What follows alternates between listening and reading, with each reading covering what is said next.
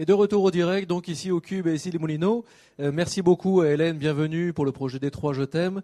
Nous avons enregistré évidemment cette première partie euh, cet après-midi, puisque Hélène, à l'heure qu'il est, doit être déjà arrivée à Berlin. Euh, le projet n'en finit plus de tourner, d'être montré, d'être vu. Nous sommes vraiment très contents d'avoir démarré le First avec Hélène et avec le projet Détroit Je t'aime, donc détroitjet'aime.com ben, c'est votre réflexe. Et donc bienvenue, bienvenue à vous qui nous regardez pour le 24e rendez-vous du futur. Ce rendez-vous, vous le savez, parrainé par Joël de René, et ce rendez-vous qui explore la révolution numérique à travers des regards croisés de personnalités de tous les horizons. Euh, vous êtes nombreux à nous suivre chaque fois, que ce soit ici au Cube, ici les Moulineaux, euh, chez vous, derrière votre premier écran, à moins que ce soit le deuxième, peut-être le troisième, bref, vous nous regardez. Et je n'oublie évidemment pas les twittos qui êtes de plus en plus nombreux sur le hashtag RDVF. Euh, merci à nos amis Gaïané, Aurélie, Maëva, Fabien, Astrid, qui vont augmenter cet événement, qui vont le rendre accessible, qui vont live tweeter. Donc hashtag RDVF commenter, participer, poser des questions. Je les reçois ici et je les poserai à notre invité tout à l'heure. Merci à nos amis de la JD Carré, ces réalisateurs fous. Merci à Bastien et à un air de chat pour les moyens techniques. Alors je rappelle les règles du jeu, elles sont toujours très courtes et toujours très simples. Euh, c'est une émission, c'est un dialogue, c'est un dialogue qui se co-construit avec votre participation, donc sur le chat et sur Twitter. Un dialogue qui sera co-animé par Neil Saziosmanov, président du Cube, et un dialogue qui verra venir autour de cette table euh, des amis questionneurs comme Marianne Mario, ici présente, psychologue, clinicienne et psychothérapeute. Euh, nous verrons également tout à l'heure Pierre Delacôte, poète et expert des nouveaux usages, et Jean-Pierre Gonguet, rédacteur en chef de la Tribune, que vous avez vu également dans le First. Il reviendra en toute fin d'émission. Et laissez-moi vous présenter, c'est la tradition, notre invité en quelques mots, ou un peu plus que quelques mots.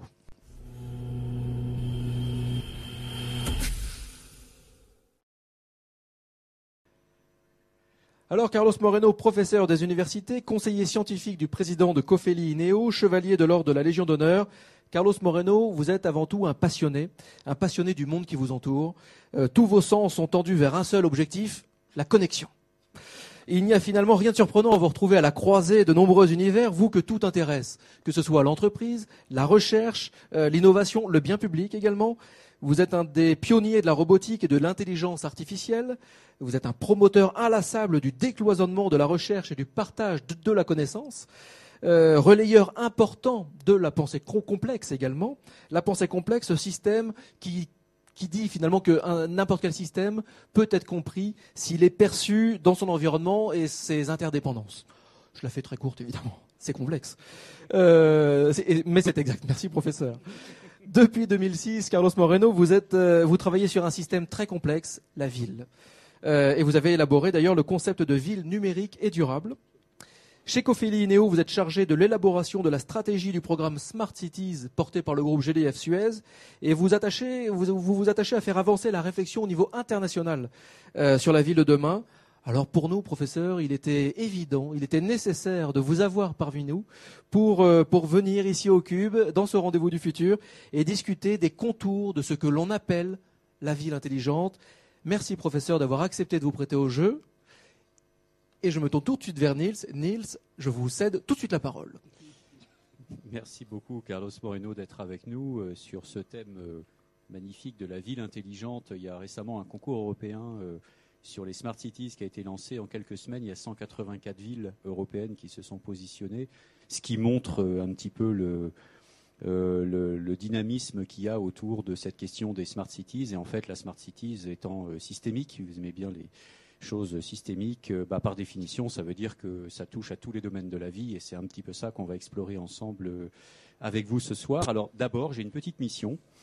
Euh, c'est que euh, Hélène Bienvenue, que vous avez entendu euh, juste avant avec son magnifique projet des trois Je t'aime, avant de prendre l'avion, on m'a glissé à l'oreille une petite question pour vous. donc je vais vous la restituer de manière tout à fait littérale. sa question, c'est qu'elle vous adresse donc, c'est pensez-vous que la culture de l'open source et du do-it-yourself est compatible avec les visions des smart cities portées par les grandes entreprises du numérique? Eh bien, ça commence fort. Tout d'abord, merci, euh, donc, euh, ouais, merci à toute l'équipe, merci Nice, merci au Cube pour cette invitation dont je suis également très, honoré. Je suis avec euh, également beaucoup d'intérêt tout ce qui se passe depuis très longtemps ici les Moulineaux, ville assez pionnière, il faut le dire également, dans toute la problématique de, l'innovation urbaine, technologique et numérique. Je pense que vous êtes parmi les pionniers en France. Donc merci à ce format d'émission comme j'aime, donc euh, avec euh, beaucoup de profondeur en même temps, euh, interaction et une certaine démarche amicale. Et merci au public qui est là. Voilà. Donc phase des remerciements accomplis. je vais donc répondre à la question d'Enise, mais il nous faudra certainement beaucoup plus qu'une émission rien que pour cette question. Mais j'ai promis d'être court sur un certain nombre de questions. Oui, s'il vous hein. plaît. Voilà. Je vais être imperturbable, maître du temps. Je, Voilà. vous- je- je vous laisse répondre. Donc, mais euh, la question qui est posée par Hélène Bienvenue, euh, j'ai suivi de très près son, euh, son, son first, j'ai pris même quelques notes. Euh, moi, je dirais que euh, trois, trois points qu'on devait le repérer un peu plus tard. Et C'est que la notion de Smart Cities, il faut la ramener à sa juste valeur. C'est-à-dire qu'on ne parle pas de la ville intelligente comme un objet, et je dirais, froid, technocratique, technologique. Il n'appartient à aucune grande entreprise, quelle qu'elle soit, sa contribution dans le fait que ça soit devenu un terme familier, voire un peu trop familier, parfois un peu marketing. Avec Nicolas Curian de l'Académie de technologie, avec qui je travaille beaucoup sur euh, ces sujets-là, nous revendiquons ce qu'on appelle le smart city, pas dans le de l'intelligence avec un QI, mais plus dans le sens de la ville futée, de la ville astucieuse, de la ville qui se cherche, de la ville sensible, de la ville légère. Et ça cadre tout de suite une pensée. Donc, elle doit le rappeler mon rôle sur le plan international. Vous savez, euh, la plupart, que donc, je suis effectivement assez pionnier dans une démarche internationale où on a fédéré un peu dans le monde entier une mouvance qu'on appelle donc le Smart City humaine, des Human Smart Cities, que j'appelle sous le nom euh, Vivre dans une ville vivante, Live in a Living City. Donc, l'open source. Je voudrais reprendre ce que disait Elie Bienvenue tout à l'heure, je l'ai glissé à l'oreille tout à l'heure à Jean-Pierre. Elle parlait donc des do it yourself au- à Détroit.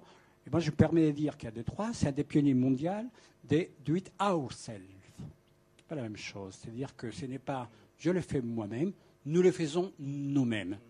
Et c'est l'esprit collaboratif qui est sous-jacent à toute mm, démarche qu'on veut donner en profondeur dans cette notion de ville vivante, d'intelligence urbaine et d'innovation sociale. Le Smart City n'existe pas en tant qu'objet d'étude technocratique, il n'existe que parce qu'il y a une démarche de vie, de collaboration, parce qu'il y a une respiration. Et cette respiration, elle s'est construite à plusieurs. Donc, de it ourselves. Alors, certes, mais euh, néanmoins, euh, et je vais, vous, citer, je vais citer vos propos, euh, il y a un décor quand même de, de fond à tout ça, et donc je vous cite, qui est, vous dites, pour la première fois dans l'histoire de l'humanité, nous vivons simultanément quatre évolutions, celle du numérique, des nanotechnologies, de la robotique et de la biosystémique, qui font aujourd'hui trembler le fondement de tous les usages, services et modèles économiques qui traversent actuellement nos vies. Donc, euh, Pouvez-vous dire en quelques mots, parce que là il faudra un colloque entier évidemment pour euh, parler de tout ça, mais quand même, il y a une rupture euh, majeure aujourd'hui qui s'opère dans nos sociétés. Certains parlent même de singularité, de post-humanisme, etc. Voilà. Euh, Cosweiler, mhm.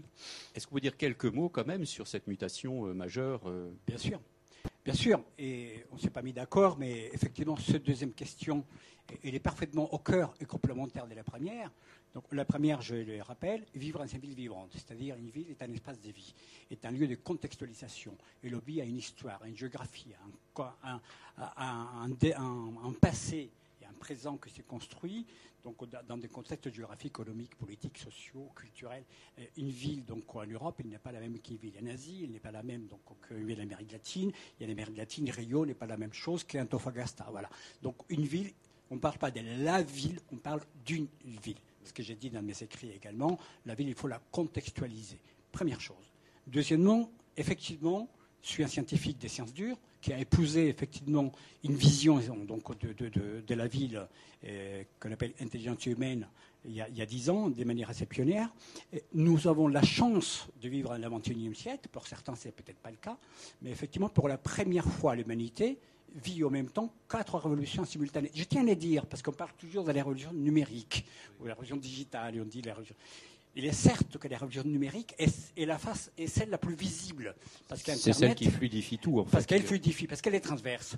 Parce que nous avons eu l'Internet, effectivement, qui a permis donc de créer ces maillages planétaires de, toutes sortes. Hein. Les réseaux mesh maillés, c'est qu'un effet, je dirais, d'un système maillé et qui traverse donc les humains et les objets. L'Internet des hommes, l'Internet des objets, l'Internet de tout. Mais ce n'est que la face visible. Parce que de l'autre côté, effectivement, nous avons trois autres révolutions qui se vivent tous les jours également et qui produisent également dans l'histoire de l'humanité des effets majeurs dans nos vies la nanotechnologie, quand on, effectivement aujourd'hui, que ce soit la qualité de l'air ou que ce soit à l'intérieur du corps humain, que ce soit effectivement la biosystémique et la médecine personnalisée, et la robotique, je vais élargir, c'est ce que nous appelons la robotique cognitive. Voilà. Donc ces quatre éléments-là, effectivement, produisent des mutations en profondeur. Nils, vous citez à juste titre donc les travaux de l'Université de la Singularité qui est financé par Google, donc tout le monde le sait, avec Serge Brun. Euh, voilà. Kurzweiler, qui vient et, Raymond donc, Kurzweiler, qui vient d'être nommé ingénieur en chef des moteurs de recherche de Google, qui est le patron de l'Université de la Singularité et qui est le pionnier de ce qu'on appelle les transhumanismes, donc un courant philosophique technologique également qui considère qu'il y a une rupture dans l'histoire de l'humanité, qu'à l'échéance de 2050, les machines auront plus de capacités de raisonnement et d'inférence que les humains, et que nous serons dans une période, on va dire, des transmutations de, l'humain. Mais puisqu'on n'est pas en train de parler du futur, oui, bien sûr, ça fait partie de notre, futur, comme il y a 30 eh, ans, quand on nous aura dit qu'il y aurait une voiture qui se promènerait toute seule en prenant des photos, on aurait pris quelqu'un pour un dingue, ou en disant, euh, si avec mon téléphone, je suis capable donc de me promener dans la rue et d'ouvrir la porte, on, on m'enfermerait. Et aujourd'hui, c'est quelque chose qu'on vit tous les jours. Les téléphones les, moins mauvais, capables donc d'effectivement communiquer avec n'importe quel environnement qui est le nôtre. Et les voitures aujourd'hui, effectivement, le Google Car, ce n'est pas un projet euh, utopique, c'est une, réalité. Donc, 800 000 km sans causer d'accident déjà dans trois États américains. Tout à fait. Donc moi je pense que effectivement, dans, dans mes écrits et dans ma pensée en profondeur, je suis au niveau mondial, et, je dirais, une personne qui a développé un corpus de ce que j'appelle la convergence entre l'innovation sociale, comme élément majeur, parce que dans la ville, on est là pour vivre, pour partager, pour avoir un esprit collaboratif, l'intelligence urbaine, parce qu'il faut repenser également la ville dans, dans sa contextualisation, on n'est pas à un oeil quand on mange dans la rue euh, et qu'il n'y a pas de trottoir. Euh, on ne peut pas leur dire écoutez, maintenant on va aseptiser tout ça et tout le monde va à table à 20h à l'intérieur du patio. Il n'y en a pas. Les gens vivent dans la rue. Donc, et vice-versa. Donc à Bogota, on ne va pas dire aux gamins arrêtez de taper le ballon dans la rue. Euh, voilà. Ça fait partie de la culture. Donc l'intelligence urbaine signifie repenser également la ville dans le contexte qui sont le propre. Ne pas importer. On a parlé de Détroit. On connaît tous la période du 19e siècle à Détroit, quand il y a eu ce qu'on appelle la City Beautiful, qui était euh, un courant architectural qui voulait importer un certain nombre de concepts des types agora, des grands bâtiments, etc., pour sortir les gens de la ville. Donc il faut le contextualiser. Et troisièmement, il est évident que nous devons maîtriser l'innovation technologique en profondeur pour que nous soyons capables de hacker la technologie au service de l'innovation. C'est ce que dit Saskia Sassen quand on dit il ne faut pas que la technologie reste aux mains des technocrates, il faut que nous la maîtrisions pour que la ville puisse hacker la technologie. Et tous les mouvements de open source, effectivement, tous les mouvements Fab Labs, tous les makers, etc., passent effectivement. Et donc, moi, je considère que c'est des bons devoirs des scientifiques qui a passé effectivement 30 ans de sa carrière déjà, de ses débuts, à comprendre les sciences dures, la robotique, l'intelligence artificielle, l'électronique, les systèmes vivants, donc la biosystémique, d'aujourd'hui mettre tout ça en un pot commun au service de l'innovation sociale, l'intelligence urbaine, pour que la technologie, dans une démarche que je considère indispensable, soit mise au service de ce qu'on appelle le mieux vivre. Nous avons un autre scientifique qui est passé nous voir il y a quelques semaines et qui a décidé de vous poser une petite question. Euh, nous revenons juste après cette petite résonance avec le professeur André Braic.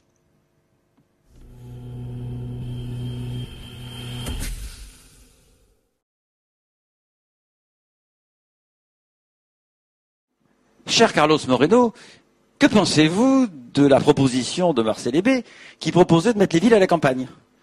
Parce qu'il est vrai que lorsqu'on entasse les humains à certains endroits, même s'ils ont beaucoup de facilité, euh, cela conduit à une certaine agressivité. Nous savons tous que lorsqu'on met trop de rats dans un espace réduit, ils se comportent mal. Alors que si on met quelques individus avec beaucoup de place, beaucoup de temps, et près de la nature, ça peut se passer mieux. Donc qu'en pensez-vous? Alors professeur, qu'en pensez-vous? C'est, une très bonne question qui m'est posée effectivement euh, souvent dans, dans, les conférences. Et moi, j'ai un premier élément que j'apporte toujours quand cette question est posée, je dirais, avons-nous la possibilité aujourd'hui de décider où sont les hommes? Je n'y pense plus. Je l'ai pensé à une époque dans ma jeunesse. Je me suis battu effectivement pour un certain nombre de mouvements, je dirais, pour revendiquer. Je viens de l'Amérique latine, je suis né en Colombie, j'ai connu le mouvement indien, j'ai connu le mouvement paysan. J'ai passé mon jeune âge, donc des 15 à 18 ans, dans des territoires indiens, donc amérindiens. Je me suis battu pour épouser, je dirais, la cause de cette culture qui devait pas disparaître, pour laquelle on devait lui donner des racines dans un contexte rural. Bon.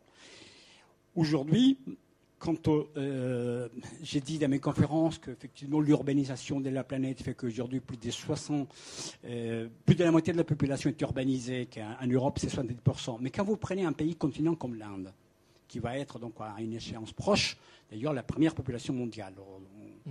un milliard, 300, euh, 400 millions de, personnes.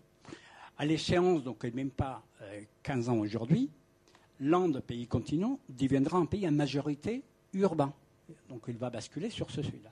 Donc aujourd'hui, j'ai dit, on n'est plus en capacité de nous décider où on place les gens parce que c'est une tendance de flux contextualisés, une fois de plus, j'ai dit, socio-économiques, qui sont difficiles.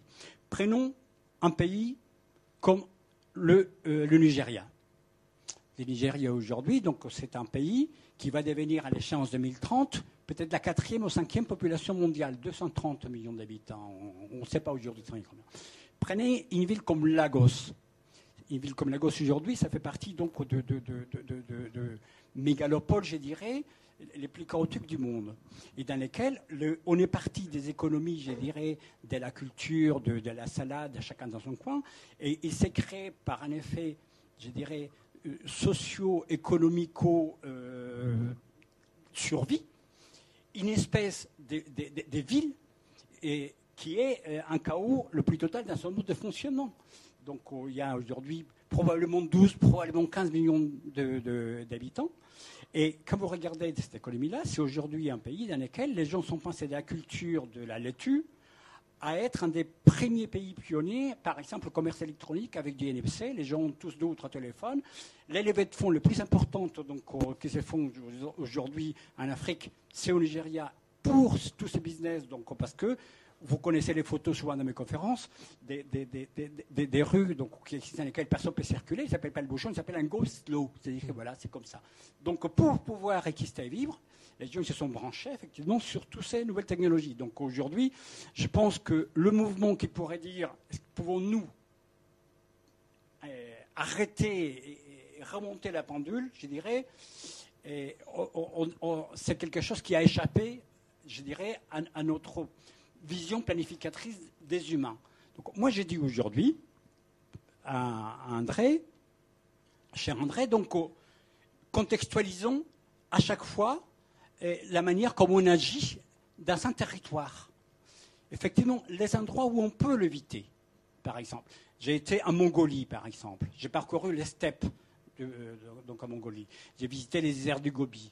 Et j'ai été effectivement, parce qu'en Mongolie, la tradition veut que quand on croise quelqu'un qui est avec sa yourte, qu'il s'est arrêté pour la monter, on s'arrête avec lui et on la monte.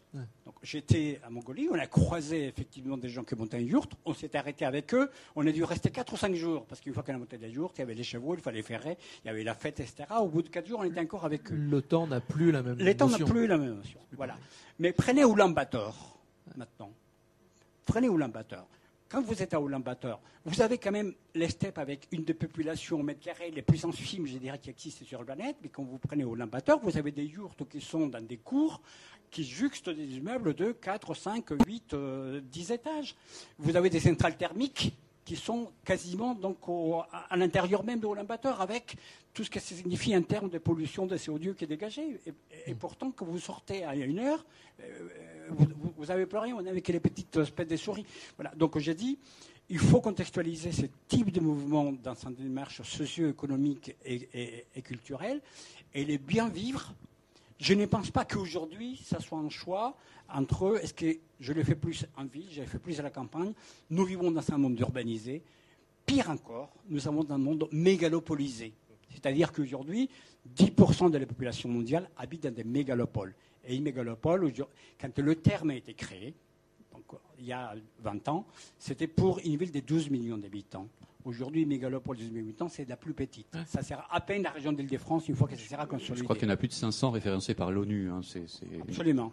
Voilà. Et quand le terme a été créé, il y en avait 20 aujourd'hui.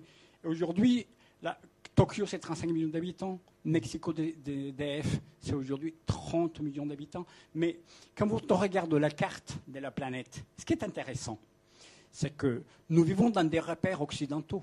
Et donc nous vivons effectivement dans des repères socioculturels, je dirais, de l'axe qui a été prédominant nord-sud. On le voit même avec les cartographies. J'ai écrit un article la semaine dernière sur la cartographie avec Mercator et tout ça, où on a donc l'Amérique latine aussi, euh, euh, aussi grande, aussi petite que le, Groenland, etc. Et en fait, ce qui s'est produit devant nos yeux, c'est que nous avons donc un basculement de la planète sur un axe donc sud-est, non seulement au niveau démographique, mais au niveau également économique, au niveau de la puissance de sa pénétration également culturelle. Et quand vous voyez les taux de croissance des mégalopoles, vous voyez que les mégalopoles qui ont plus de 5% de croissance annuelle au niveau de la planète, elles se trouvent tous sur, cet axe-là, sud-est. C'est-à-dire qu'ils vont croître plus rapidement. Donc tous ces euh, euh, mégalopoles de l'Asie, de l'Amérique latine, par rapport à celles que nous avons. Et quand on dézoome tout ça, et quand on prend une carte des on, est donc en 2000 et qu'on prend, je dirais, de 50 dernières années et les 50 années prochaines, quelle est la courbe de croissance pour nous, donc occidentaux On a une Europe qui péniblement fait un arc qui oscille entre 400 et 600 millions d'euros et 600 millions d'habitants, pardon.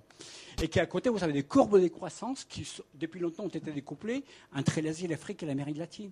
Et quand vous allez dans ces pays, ou quand vous allez dans ces pays continents, ils sont urbanisés et, c'est en fait le Brésil. En 30 ans, effectivement, ils sont sortis d'une économie encore agricole à une économie aujourd'hui, c'est la, c'est la sixième puissance mondiale. un monde mégalopolisé, vraiment. Ça, ça, ça, je, retiens le terme. Euh, Marianne, Marianne Mario, euh, à vous. Oui, alors pour introduire ma première question, euh, je, vais vous faire, je vais vous lire une petite citation de, de Hannah Arendt qui dit On peut parfaitement concevoir que l'époque moderne, qui commença par une explosion d'activités humaines si neuves, si riches de promesses, s'achève dans la passivité la plus inerte, la plus stérile que l'histoire ait jamais connue. Donc c'est vrai qu'aujourd'hui, euh, les sciences humaines, la sociologie en particulier, avec Alain euh, Ehrenberg, euh, abondent dans, dans ce sens et, et diagnostiquent un contemporain fatigué d'être performant, épuisé d'être créateur et créature à la fois. Et justement, vous, vous êtes très attaché au smart citizen, c'est-à-dire au citadin euh, actif euh, qui construit, qui vit, qui développe, qui alimente l'interactivité entre lui et sa ville, avec des slogans comme Vis ta ville, change ta ville, ta vie est la ville, tu es la ville, etc. Et comment faire en sorte que, l'amélioration des villes, du, bien-être, de la mobilité ne soit pas seulement un nouveau confort, euh, un produit de consommation de plus, mais euh, une raison supplémentaire de rester passif euh, et, puisse être associé à un être humain davantage acteur. comment, selon vous, inaugurer cette transition? Créer le mouvement et stimuler ses capacités participatives à nous qui, qui, serions donc compulsifs, dépressifs, addicts et, et parfois même aliénés, d'après les sciences humaines c'est superbe. oui, c'est optimiste. non, non, mais j'adore. Et, merci des citations. Vous avez lu mes textes, effectivement. je vois très bien les textes auxquels vous faites des références. voilà. Non, non, c'est vraiment passionnant. Merci beaucoup pour toute cette euh, mm, manière de déposer les choses. Mais vous me permettez d'aborder, euh, une fois de plus, je l'ai dit, on ne s'est pas mis d'accord. Hein. Je suis arrivé à 19h25, un peu à la bourre, là. On va faire une bière, voilà, éteindre la siroter. Oh, on saura tout. Voilà. Et donc, euh, alors, j'ai envie de, vous répondre que j'ai fait les liens également à ce qui était présenté tout à l'heure sur Détroit. Une fois de plus, c'était très intéressant. Et, je vais les relier à ce que disait Anis au départ. C'est-à-dire qu'il y, a, les dangers de la, Smart City en tant que ville technocratique, son dos, euh, etc. C'est des villes inertes, il n'y a pas de vie. Euh, et voilà. Et de l'autre côté, il y a cette notion également donc, de, des villes utopiques, c'est-à-dire la ville des démons. Moi, j'ai dans mes, conférences partout, et pas dans, dans les actes même, j'ai dit donc que la ville des démons s'est construite dès aujourd'hui. C'est-à-dire que c'est un combat de tous les jours, qu'on ne peut pas se positionner en disant et demain, euh, ben, voilà, la ville sera avec plein de choses intéressantes. Voilà. Donc, moi, je voudrais, et, en même temps, face à des situations comme celles qu'on a vues au, côté à 2-3, qui se souvient que euh, les plus grands émeutes euh, qu'il y a eu aux États-Unis, c'était à, Détroit, de, tous les temps, en 67 il y a eu des révoltes extraordinaires parce qu'il y avait déjà des contraintes, je dirais, des, raciales, des malvivres, de prolétarisation euh, des secteurs afro-américains qui s'étaient installés, des euh, constructions urbanisées, euh, héritage d'assez petits et d'autres qui traçaient des lignes de démarcation entre des citadins acceptés, citadins non acceptés, etc. Et qui amènent donc tout ce dont vous parlez, effectivement, de ces difficultés à pouvoir se dire est-ce que nous sommes capables de vivre heureux dans un certain contexte, la première citation que vous faisiez d'Anna Arendt. Et, moi, je dirais qu'il y, y, a deux termes sur lesquels je fais super attention. Parce que j'ai noté tout à l'heure ville et utopie, et j'ai noté Détroit vers Hiroshima.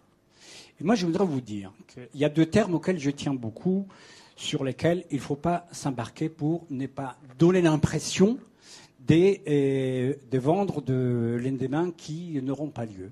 Donc, je ne pense pas que la démarche donc, au City doit se situer dans une utopie. On n'est pas là pour vendre un futur meilleur, on est pour construire un meilleur présent.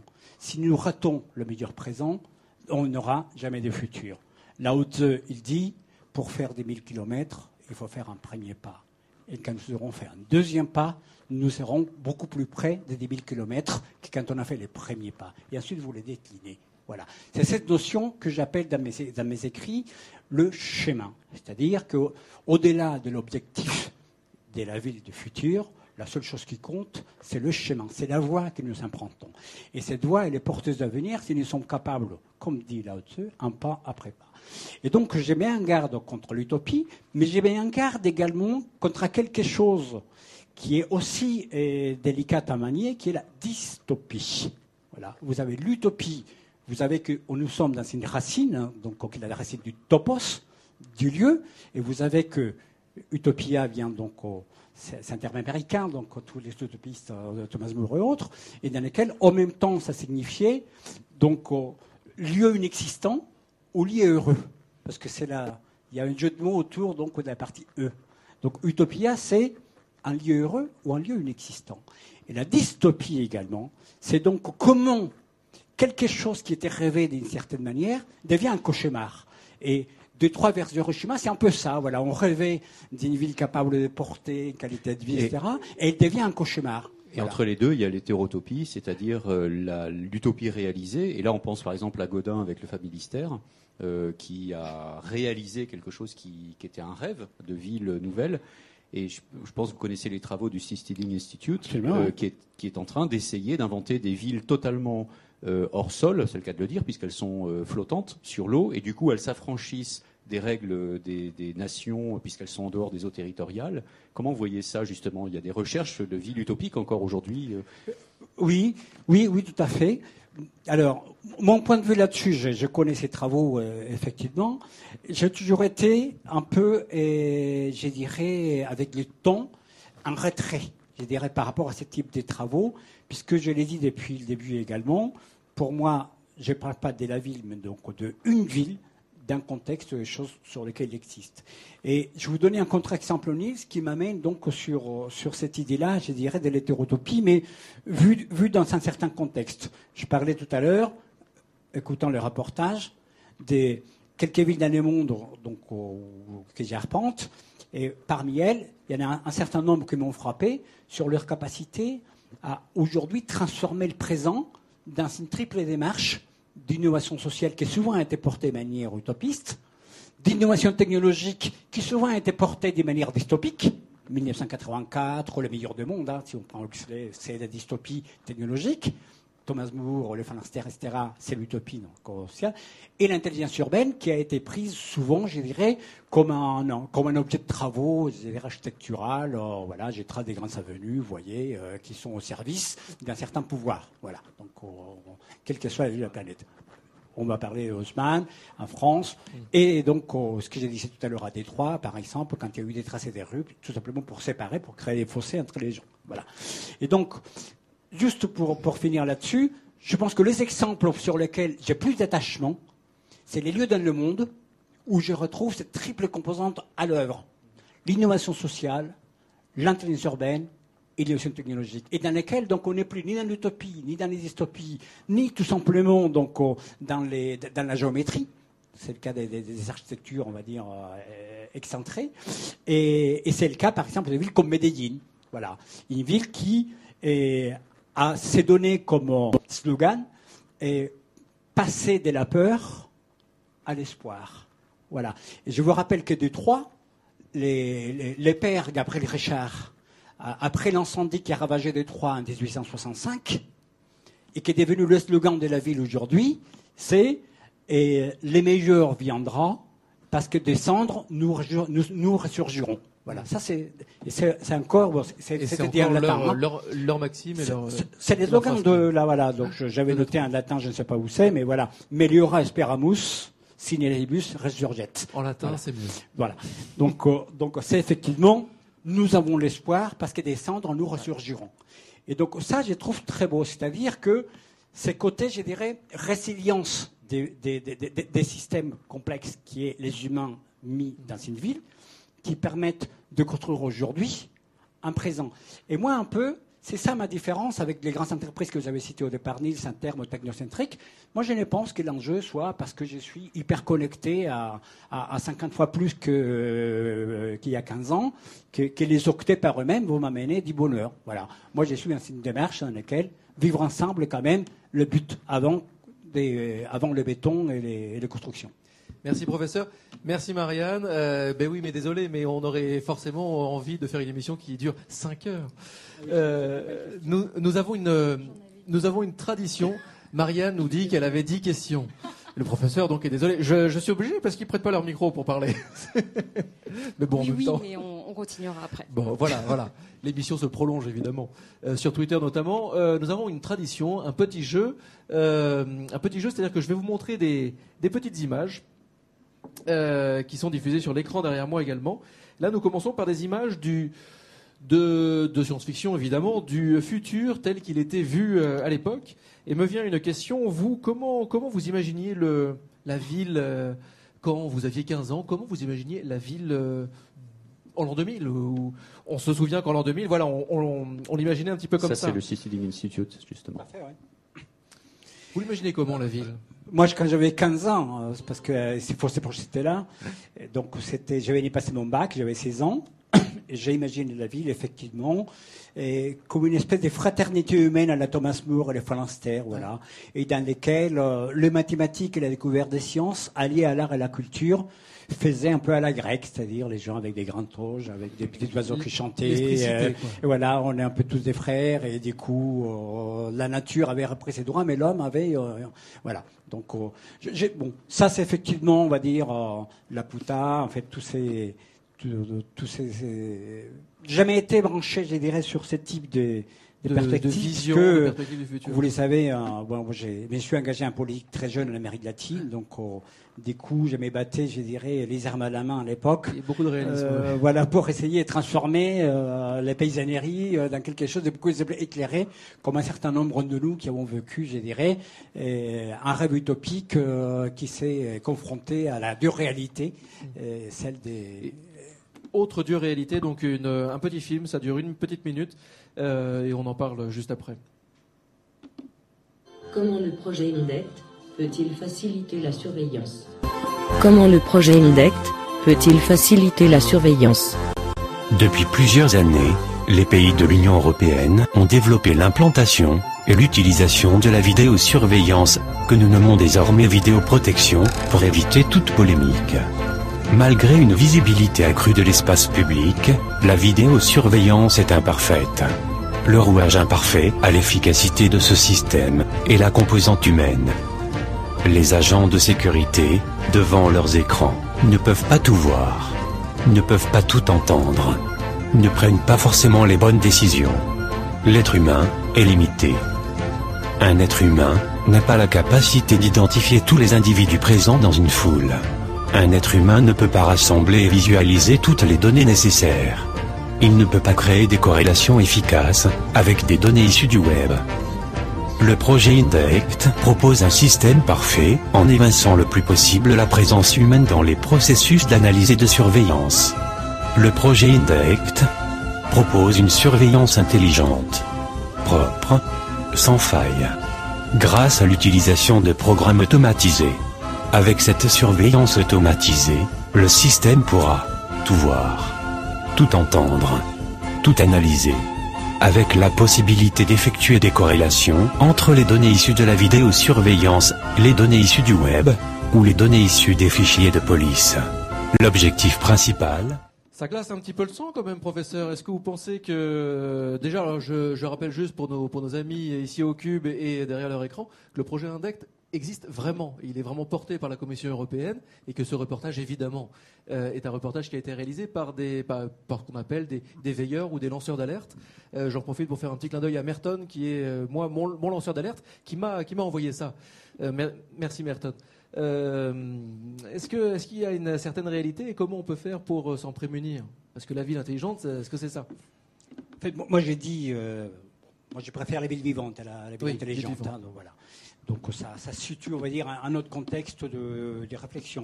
Bon, c'est pas, pas un secret pour personne le rôle que j'ai joué dans les programmes des vidéos protection. On l'appelle vidéo tranquillité. hein, c'est ça qui fait. euh, dès, dès la ville de Paris. Donc je pense que beaucoup de monde savent que mon start-up a, a joué un rôle majeur effectivement pour, pour que ces projets se, mettent en place. Donc oh, c'est un sujet que je connais de manière as- assez approfondie, tout en ayant, je dirais, dans, dans mes gènes depuis, depuis longtemps, une vision humaniste, euh, extrêmement démocratique, euh, pour la liberté individuelle et pour euh, l'importance, je dirais, de, de- de- de- de- de- des humains de pouvoir euh, s'épanouir en dehors, je dirais, des, règles figées. Donc, mon point de vue, c'est que ça fait partie des composantes, je dirais, technologiques de nos temps, que nous vivons des temps complexes aussi, euh, non seulement, euh, je dirais, entre la manière comme les hommes vivent, mais entre la manière comme les hommes ne vivent pas. C'est-à-dire que la problématique d'insécurité, la problématique du terrorisme la problématique des guerres asymétriques est une réalité que- auquel, on ne peut pas échapper. J'ai j'ai l'honneur de siéger au Conseil supérieur de la formation et de la recherche stratégique de la République française, qui est donc au- en école militaire, euh, qui dépend du Premier ministre et président de la République, où nous travaillons sur les problématiques à 10-15 ans d'évolution justement de ce qu'on appelle les risques et les menaces, qui, sont réels. Voilà. Donc, euh, effectivement, je pense que dans, cette période-là, euh, il y a un équilibre extrêmement subtil à trouver, que nous avons du mal à trouver, entre la capacité d'une société, effectivement, à pouvoir lutter contre euh, le terrorisme aveugle, et, en fait, toutes sortes de terrorisme, hein, il n'est pas, plus aveugle que ouvert, hein, et de l'autre côté, à garantir les libertés individuelles. Donc, ce qui m'a effrayé dans, dans ces documentaires, c'est quand on dit tout voir, tout entendre, tout savoir. En fait, bon, là, on est à Orwell Et, 1984. et que hein. l'humain est le maillon faible. Et deuxièmement, c'est absolument Nice, et deuxièmement, eh, la mise en cause, je dirais, sur le fait que finalement, non humains, on, on, on a peu de choses. hein. Donc, oh, moi, je pense que euh, je ne suis pas dans un combat, je dirais, euh, pour dire il faut arrêter la vidéosurveillance et la vidéoprotection. Je pense que c'est un rôle à jouer. Après, il y a des lois par rapport à la démocratie, à la liberté, au droit d'expression, à la capacité des hommes, des hommes de pouvoir. Mais en même temps, moi, je peux vous dire, j'ai été à, à Barcelone quand ça s'est produit et j'étais avec des gens qui travaillaient sur le sujet très, très, très, très honnêtement, j'étais très heureux quand il y a eu euh, cette espèce d'acte euh, immonde à Boston lors de la marathon.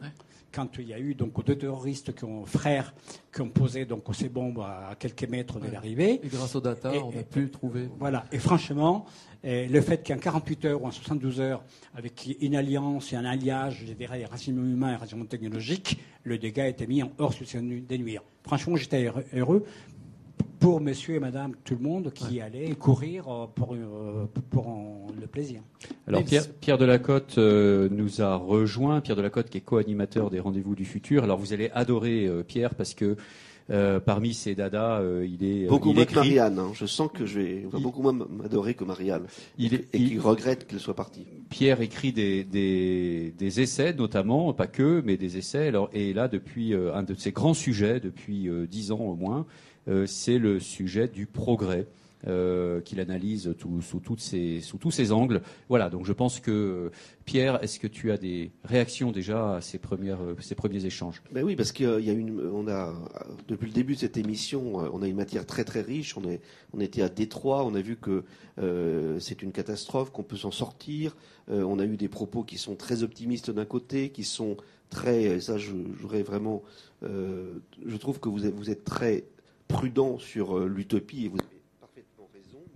Vous voyez comme quoi euh, la technologie. Hein, ça peut- bien, on bien. peut être trahi par la technique. Euh, moi, moi, généralement, effectivement, dans, dans ce genre d'émission, euh, j'ai un rôle qui est je douche l'enthousiasme des gens qui croient au transhumanisme, euh, etc., à l'utopie et tout. Et avec vous, c'est pas possible parce que vous êtes extrêmement réaliste et euh, vous y allez très doucement. Et je crois que c'est une très bonne chose. Ce qui me frappe, ce qui me frappait, je pensais à, euh, on parle de smart cities que vous traduisez par ville vivante, ville astucieuse, ville futée, ce qui est très intéressant. Il y a quelques dizaines d'années, euh, presque un siècle d'ailleurs, Monsieur Marshall McLuhan parlait lui de village global. Vous, vous parlez de contextualisation. C'est presque l'inverse. C'est-à-dire qu'on a l'impression que par rapport à une utopie euh, qui avait lieu il y a longtemps déjà, vous revenez à quelque chose de beaucoup plus modéré. Alors, qu'est-ce qui s'est passé? Est-ce qu'on a, est-ce qu'on a, on est déçu par des utopies? Est-ce qu'on a regagné un peu des marges de liberté et qui nous permet de choisir no- notre présent d'abord, notre avenir ensuite, on verra. Euh, voyez, ce terme contextualisation, je le trouve très intéressant parce qu'il n'est pas, euh, certains diront un recul, d'autres, moi je dirais au contraire une, avancée par rapport à une vision euh, du village global, qui était une très belle image, peut-être trop belle, qui était un peu un buzzword comme aujourd'hui Smart Cities. On en est un peu revenu. Écoutez, votre question, elle est, magnifique, elle est passionnante. Effectivement, sur la scène internationale, je fais partie de ceux qui sont, je dirais, pionniers dans cette démarche de se positionner sur la contextualisation socio-économique, socio-territoriale et mettre en place des innovations, je veux dire, à la portée de- de ces contextes-là. Je l'ai dit souvent, à Rio, c'est pas la peine de aujourd'hui venir parler de certaines choses pour lesquelles euh, les priorités sont ailleurs, au, même titre qu'à l'extrémité de la planète. euh, voilà, à, à Pékin, il y a d'autres priorités dans lesquelles la technologie peut jouer un rôle. Je parle de la qualité de l'air ou l'autre. Voilà. Mais votre question est vraiment très, très, très fine. Et moi, je m'inscris dans une démarche de pensée dont euh, on trouve Saskia Sassen. Donc, euh, Saskia Sassen est une sociologue euh, née en Argentine, ayant fait une partie de ses études en France, en, fait, citoyen du monde, qui aujourd'hui est professeur à l'Université de Columbia. Saskia Sassen, donc, a, il était la première à parler, il y a une quinzaine d'années, d'un- concept nouveau qu'on appelle donc la ville-monde. C'est-à-dire que l'analyse, et c'est ça les socles donc, de, de la pensée, c'est de dire que l'urbanisation galopante dont je parlais, qu'elle est irréversible, on fait avec. Le, mutation d'un monde qui bascule, donc de l'axe nord-ouest vers un axe sud-est. Le changement qui ne sont pas seulement démographiques, mais les changements du centre de régulation. Et l'apparition de nouvelles euh, révolutions technologiques, les quatre dont je parlais, mais un premier, les révolutions digitales qui traversent, a bouleversé les relations sociales qui sont établies à l'intérieur des territoires. et que les concepts de tas, les concepts donc qui étaient, je dirais, porteurs d'une certaine dynamique des croissances, euh, des qualités de vie, euh, d'indicateurs, euh, je dirais, des biens vivre, etc., eux-mêmes sont aujourd'hui eh, bouleversés, et le dit Saskia Sassen, par l'émergence de ce qu'on appelle donc des villes-mondes. Ce n'est plus le village global, ce n'est plus le village planétaire, c'est ces concepts-là de, de, contextualisation de, de, la, de, mégalopolisation ou la métropolisation qui crée des nouveaux centres de pouvoir, des nouveaux centres de régulation, et c'est ce que Sassenel parle, de ce qu'il dit, les anneaux, de, les anneaux de concertation des villes-mondes entre elles. Et il dit, par exemple, donc quand on regarde dans certains pays, même, la France, les PIB d'une région comme l'Île-de-France, ça doit être euh, le deuxième PIB en Europe, au niveau de, des régions. Je pense que les premiers, c'est les Bad-Württemberg.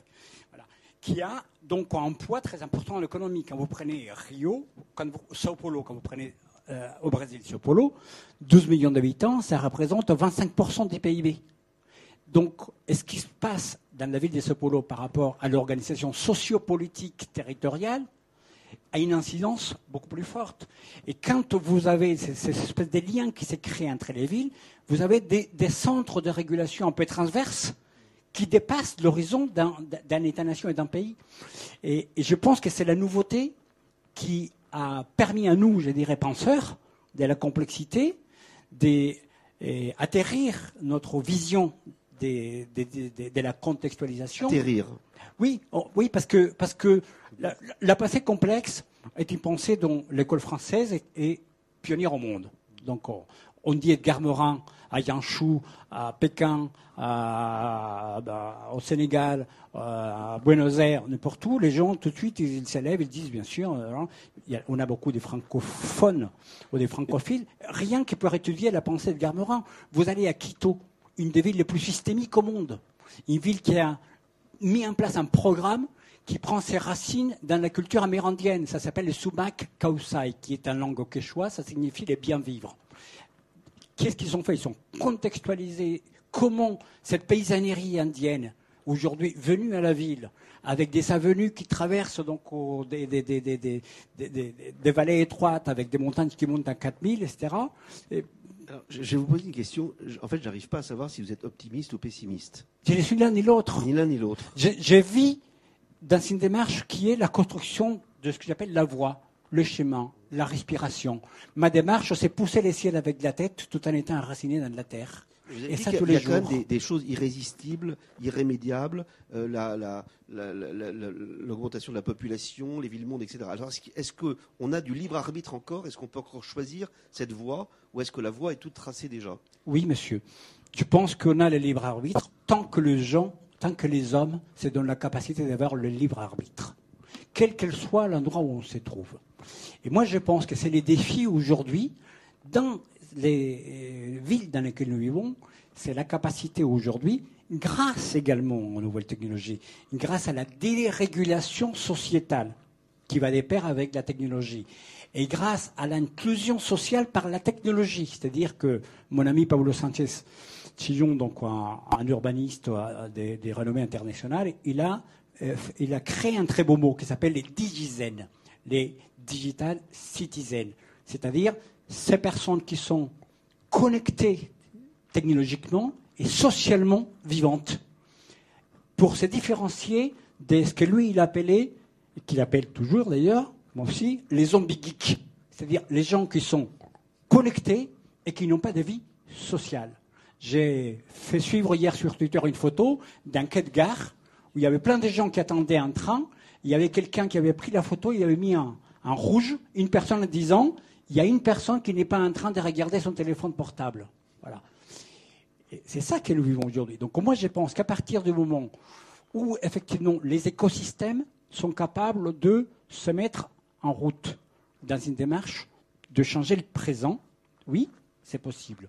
C'est possible, je l'ai vu à Medellin, je l'ai vu à Quito, je l'ai vu dans quelques régions reculées en Chine, je l'ai vu au Népal, je l'ai vu en Mongolie, mais dès l'autre côté, effectivement, vous avez des systèmes d'une très grande rigidité pour lesquels, effectivement, il y a un certain écrasement. Quand vous, êtes à Pékin, et que le fait de sortir dans la rue, déjà, est un problème pour vous de santé publique, parce que vous respirez dans un espèce qui vous couvre les pieds à la tête, c'est le cas de le dire, vous dites quand même, il y a un problème. Alors justement, problème. Depuis un mois, à Paris, on n'a plus le droit de se chauffer au bois. On n'a plus le droit de mettre une bûche Mmh. dans une cheminée. Mmh. Alors, est-ce que ça ne veut pas dire qu'on est vraiment, euh, on a on- un- dans une ville comme Paris, un degré d'artifice par rapport à ce qu'était la vie humaine jusqu'à présent? Ça paraît absurde de se dire que le charbon, le gaz, en tout cas le gaz, l'électricité, c'est moins polluant que le bois. Est-ce que l'humanité n'est pas entrée dans une phase tellement artificielle qu'elle ne peut plus revenir en arrière et qu'elle donc elle est un petit peu euh, orientée vers son avenir? Non, je suis ravi de ne pas être d'accord avec vous. Ah, Voilà. Aussi. Je suis, oh. Ah. Je, je suis ravi de pas d'accord avec vous parce que, parlons de Paris, donc euh, sur cette problématique-là. Paris est une, est une, est une, euh, en fait, la région Île-de-France, pour être plus précis, est une des premières à s'être dotée d'une vision systémique en novembre 2013, qui a été votée, dans ce qu'on appelle donc le plan climat, air, énergie et territoire. Le plan climat, air, énergie et territoire, c'est très, intéressant. Je l'ai exposé à un certain de mes conférences parce qu'il intègre une notion systémique de la chaîne de la morbidité.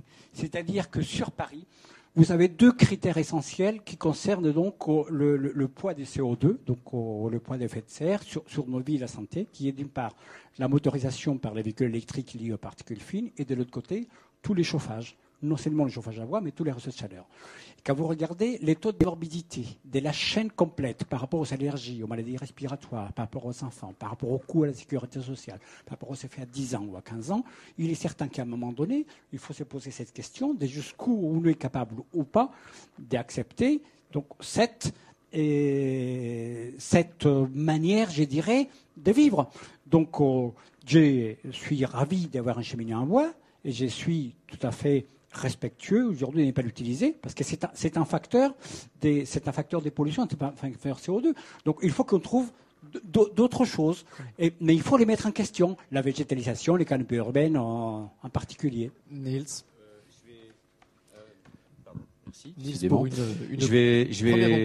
Voilà, moi je vais, non, surtout poser une question parce que vraiment j'ai envie de la poser depuis tout à l'heure et, et si vous pouvez la répondre rapidement parce que je voudrais aussi laisser ma place à Jean-Pierre Gonguet euh, qui va venir vous poser euh, à son tour euh, une ou deux questions. La dernière question de l'émission. Voilà. Moi, je, je très rapidement, parce que vous dites les trois piliers finalement de, de la ville, pas non pas intelligente, mais de la ville à vivre, la ville sensible, c'est l'innovation sociale, l'innovation technologique et l'innovation urbaine. Et moi, je trouve qu'il y a un pilier qui manque cruellement euh, dans notre culture euh, franco-française. C'est un avis tout personnel, hein. mais quand je regarde ce qui se passe par exemple à Détroit, c'est qu'il y a une énergie absolument euh, incroyable dans cette ville. Alors on ne change que par nécessité, comme dirait je ne sais plus qui, quand une fleur pousse dans la neige, c'est politique. Donc par nécessité, tout peut, tout peut arriver, tous les miracles peuvent arriver. Pourquoi ici? Et c'est une question qu'on se posait tout à l'heure avec Jean-Pierre Gonguet. Pourquoi ici, euh, et pas loin, je dirais, du périphérique parisien, où il y a des territoires qui sont des territoires euh, un peu en déshérence, avec des gros problèmes économiques, sociaux, etc. Pourquoi on n'a pas cette énergie ici euh, pour réinventer la ville? Mais Nils, c'est- une réflexion appliquée à Paris extrêmement pertinente et que, je partage. Mais moi, je pense, j'ai discuté tout à l'heure avec quelqu'un, je, pense à l'aparté, je pense que j'ai des manières franco-françaises. Nous avons quand même un problème sérieux qui est celui de la gouvernance, donc du, millefeuille administratif, de des prérogatives entre la commune, la communauté de communes, la communauté d'agglomération, la ville et euh, maintenant donc la, la métropolisation. Donc effectivement, dès qu'on sort du périphérique, on s'y retrouve dans des circonstances, comme vous le disiez à juste titre. Donc je pense qu'il y a une réflexion en profondeur sur la gouvernance. Je pense qu'aujourd'hui, le fait qu'à une certaine échéance, par exemple, on passe des seuils d'avoir 14 ou 15 euh, ben, métropoles, par exemple, permettra, je vais parler des Paris, je suis parisien, j'habite à Paris, je suis très heureux d'habiter à Paris, et euh, qui est des villes qui a fait des énormes progrès, donc en termes, je dirais, des, des- de sa gestion urbaine et de sa capacité à se projeter dans le futur, une des, villes la plus innovantes socialement et en même temps au niveau, au niveau technologique, avec cette notion effectivement d'arc. Donc on parle de supprimer les quatre départements du nord de Paris pour qu'ils soient intégrés à une démarche beaucoup plus transverse. Voilà. Mais, mais je pense qu'on souffre en France de, de cette difficulté-là mais, mais, mais pas qu'en France. Une grande ville comme Santiago de Chili, il faut savoir qu'il y a 28 arrondissements et chacun est autonome administrativement. aller faire de véhicules en autopartage là-bas. Je, je, je, vous salue parce que, enfin, et je vous dis merci infiniment euh, parce que je cède ma place maintenant à Jean-Pierre Conguet qui va venir vous poser des questions à son tour. Oui, Merci professeur, beaucoup. ce soir, Merci on a, Nils. professeur, ce soir, on a décidé effectivement de, de déployer toute l'artillerie, toute l'équipe d'animation de cette émission est là pour vous ce soir. Jean-Pierre, alors Allez, Jean-Pierre je bois Gonguet, un coup alors les gars. bu- buvez un coup. Oui, mais c'est pas très friendly avec moi parce qu'on met en dernier le journaliste, c'est-à-dire le plus bas de gamme intellectuellement, Alors voilà, Jean- On va pleurer, là. Jean-Pierre, rédacteur en chef de et la on lui tribune. pique avant toutes les questions qu'il voulait poser parce que euh, j'avais eu le temps de discuter là-bas. Mais donc et je puis, vais en, reposer et- la et puis question. en de plus, vous n'avez qu'une minute. Et en plus, j'ai qu'une minute. Alors, je vais en poser deux ou trois dans la même, etc. La première chose qui, moi, m'a frappé sur ce qu'on appelle les smart cities, alors pas la ville vivante, pas la ville astucieuse, je suis d'accord avec vous, c'est qu'elle est vraiment apparue après la crise financière de 2008. C'est-à-dire que 2008-2009, on a commencé à voir les gros. Alors, prenons un seul exemple, IBM, etc., à faire la tournée de toutes les boîtes du CAC 40 en- à Paris, en France, pour chercher, des partenaires pour faire cette ville intelligente, pour mettre des petits capteurs partout, pour mettre des logiciels, pour faire des systèmes sur les systèmes, etc. Il y avait besoin de trouver de l'argent ailleurs, il y avait besoin de trouver d'autres rendements, et il y avait besoin d'avoir un retour sur investissement assez rapide. Ça, c'est le premier point. Cisco, ça a été la même chose, etc. Et en face, il y a ce que vous dites, c'est l'innovation sociale. L'innovation sociale, elle est présente dans les villes qui sont en urgence. Euh, Je suis désolé de dire ça, mais dans les villes qui sont dans la merde jusqu'au cou. Détroit est dans la merde jusqu'au cou.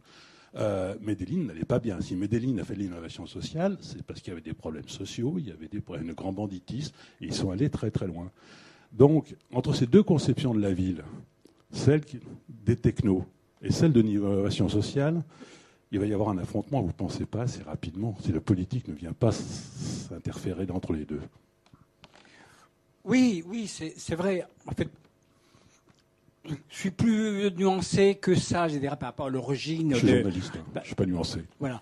Oui, oui, par- par rapport à l'origine, je dirais, de, de ce courant technocratique. Jean-Pierre, je vais vous surprendre, parce que moi, je pense que ces courants ont toujours existé. Cette courant technocratique, je dirais, issu euh, des grands acteurs que vous décrivez là, ont toujours porté, je dirais, une, démarche accompagnée d'un business model qui est le propre. hein. IBM, c'est quand même une centenaire. Et ils n'ont pas attendu donc le 2008 pour euh, aller dans, ce- dans- dans cette approche et derrière une vision, mais ça fait partie des acteurs économiques mondiaux. Donc, euh, qu'est-ce qui s'est passé de plus Je dirais, ce qui s'est passé de plus, je pense qu'au-delà de la crise économique, je dirais qu'on a vécu, il y a eu surtout la capillarité des maillages planétaires grâce au web, la création de cyberespace, qui a introduit une nouvelle composante que j'appelle les usages et les services apportés des citoyens. C'est-à-dire que pour la première fois dans l'histoire de l'humanité, on peut remonter à autant qu'on veut, c'est la première fois où les citoyens, grâce à la capillarité de l'Internet, ils pouvaient accéder, à des nouveaux lieux qui on appelait virtuels, des espaces dans lesquels s'est mélangé l'imaginaire, les rêves, les désirs, de nouvelles manières de se euh, rencontrer, qui ont créé une, porte, je pour que effectivement une vision de la ville intelligente apparaisse sous nos yeux, mais comme, euh, comme c'était apparu déjà dans d'autres contextes, au- on, euh, la révolution industrielle euh, et la création de villes avec des bidonvilles euh, disait dans cette ville-là, il y aura des boulots parce qu'à côté, il y a des usines dans lesquelles on va produire, on va faire des voitures et on va de l'argent. Donc, je pense que ce qui est nouveau là-dedans, c'est le fait que le maillage capillaire planétaire du web a créé un nouveau paradigme. Et on a vécu un changement de paradigme que l'on est en train de vivre. Et ces paradigmes, donc, qu'on appelle les cyberespaces, dix ans après, donc on va dire en 2010, parce que là on parle de 2000, il est venu se compléter d'un deuxième changement, qui est la révolution ubiquitaire. Parce que ce n'est pas la révolution numérique du web qui est récente, ce qui est récent, c'est la révolution ubiquitaire. C'est-à-dire c'est la capacité à avoir non seulement un, maillage planétaire des hommes pour qu'ils puissent accéder à des terminaux dans lesquels on dépose des choses dans le cyberespace, c'était les web 1.0, mais le fait qu'au-delà des réseaux sociaux qui permettent d'interagir, on a créé la capacité pour que le device mobile et la mobilité permettent aux gens de pouvoir accéder à des sources non seulement donc d'informations, mais être également producteurs de leurs propres informations. Et donc, en fait, c'est la révolution ubiquitaire qui est la vraie révolution dans la révolution, qui génère de nouveaux modèles économiques. Mais ce n'est pas pire, pour moi, c'est un peu mon côté réaliste, ni ni meilleur, que puisque ce sont, je dirais, des, liés à des technologies, dont notamment le silicium et son imperméabilité. On arrive aujourd'hui donc à 20 nanomètres, qui permet d'avoir des, des téléphones. Ces téléphones-là, un iPhone, était la capacité qui a permis, en 69, à envoyer Apollo sur la Lune. Donc en 69, c'était ça qui pilotait les départs de la fusée, l'arrivée, que les gars ils reviennent, etc. Aujourd'hui, euh, mon fils il en a un et ses copains en ont tous un. Donc ça crée effectivement un nouveau euh, contexte, je parle toujours de contextualisation, dans lequel des modèles économiques dans des économies hyper capitalistes et hyper, hyper financiarisées développent des nouveaux modèles économiques. Mais alors, j'ai dit, oui, l'innovation sociale, l'innovation technologique. Je vais vous surprendre parce qu'à Medellin, qu'est-ce qui fait qu'à Medellin, on a pu créer ces bouleversements? Je, parlais de la peur à l'espoir. Une ville donc connue dans le monde entier par héberger les plus grands des trafiquants des drogues, devenue aujourd'hui une des villes les plus innovantes au monde. C'est vous surprendre à, tous parce que ce qui a permis que, ça, cet essor, parce que j'ai encouragé tout le monde à aller avoir la, la qualité d'une ville comme Medellin, c'est que la technologie a été mise au service de l'innovation sociale. Il y a des métrocâbles qui sont tout simplement nos, télécabines qui montent aux stations de ski. Euh, c'est une firme française qui le fait, c'est Poba. Poba, absolument, avec de la construction, des, bâtiments déconstruits, des types à la Franguerie, euh, avec des bibliothèques, etc. C'est qu'il existe une entreprise publique, 100% publique, qui s'appelle l'entreprise publique des Medellin, AMP. Et cette entreprise, il s'avère que c'est une entreprise donc, qui est 5% de la ville, et elle, est totalement un, droit commercial. Et elle fait 10 milliards de dollars par an de chiffre d'affaires. Quand il y a eu la privatisation de tout un tas de services publics à l'Amérique latine à une certaine période, ils ont racheté plein d'entreprises qui étaient privatisées, qui sont devenues leurs filiales. Ils ont créé ensuite une filiale aux États-Unis et ils ont acheté une filiale en Espagne qui vend des heures de communication aux Espagnols. Et les trésors de guerre d'une société qui fait aujourd'hui, donc c'est la deuxième entreprise en Colombie, a fait qu'étant fortement bénéficiaire, comme elle est publique, cet argent est réinvesti totalement dans la ville, à côté des industriels qui développent, avec une nouvelle classe dirigeante qui est venue de l'innovation culturelle, de l'éducation, essentiellement de collègues, professeurs des universités, mathématiciens, philosophes, qui ont pris les rênes de la ville dans un élan, je dirais, de transformation. Mais est-ce qu'on aurait pu transformer la ville de Medellin sans la capacité financière de cette entreprise qui, avec 10 millions de dollars, apporte? Non, ça n'aurait pas été possible. Comment Détroit, qu'on a vu aujourd'hui, vous connaissez les trous de Détroit, qui a amené à sa faillite 18,5 milliards de dollars. Les plans d'Obama pour commencer la restructuration de la ville, c'était 485 millions de dollars. Donc, vous, imaginez les gaps qu'il y a aujourd'hui donc dans notre information. Avant que Détroit devienne Medellin, il passera des lots sous les ponts. Vous avez vu, il y a 15 jours, donc une des personnes, ou trois semaines, ou un mois, ou deux mois, comment il s'appelle, les grands businessmen de Détroit, là? Dan Gilbert. Dan Gilbert. Il est parti pour acheter pratiquement tous les centres-villes. Avec Google. Voilà, absolument. Pour transformer la ville, faire venir des start-up, etc. C'est pas ça l'innovation sociale, je dirais, qui s'est fait à Medellin. Et je vous donne cet exemple à Quito, je peux vous le donner dans d'autres endroits. On va juste rester à Détroit, parce que là, c'est la boucle qui se boucle de cette soirée. On a démarré à Détroit, on finit à Détroit grâce à vous, professeur. Merci pour ce voyage à travers le monde, à travers le monde de la ville vivante, de la ville euh, futée, légère. Merci beaucoup d'avoir accepté notre invitation. Merci, messieurs. Cette émission donc est maintenant terminée. Merci de l'avoir suivi. Merci à tous ceux qui ont rendu cette émission possible, nos partenaires, la Tribune Écolo Info, et nos partenaires, un air de chat, GD Carré, le Cube, Triple C. Merci beaucoup. Quelques petites actus rapides. Rendez-vous le 1er avril pour notre prochaine émission Rendez-vous du futur. Ce sera la, 25e avec Vincent Cespedes. Euh, le 29 avril, vous aurez ici même au Cube, à ici les Moulineaux et en direct sur lecube.com euh, une émission spéciale sur le partage pour le lancement de la prochaine revue du Cube. Et le 22 mai, je vous donne rendez-vous pour une émission spéciale autour du forum Changer d'air, qui, je vous le rappelle, a toujours lieu le 5 juin à la Cité des Sciences et de l'industrie. En attendant, on reste en contact sur le site grâce aux médias sociaux, tout ça, tout ça. Bref, à tout de suite, euh, partout. À bientôt. Merci beaucoup.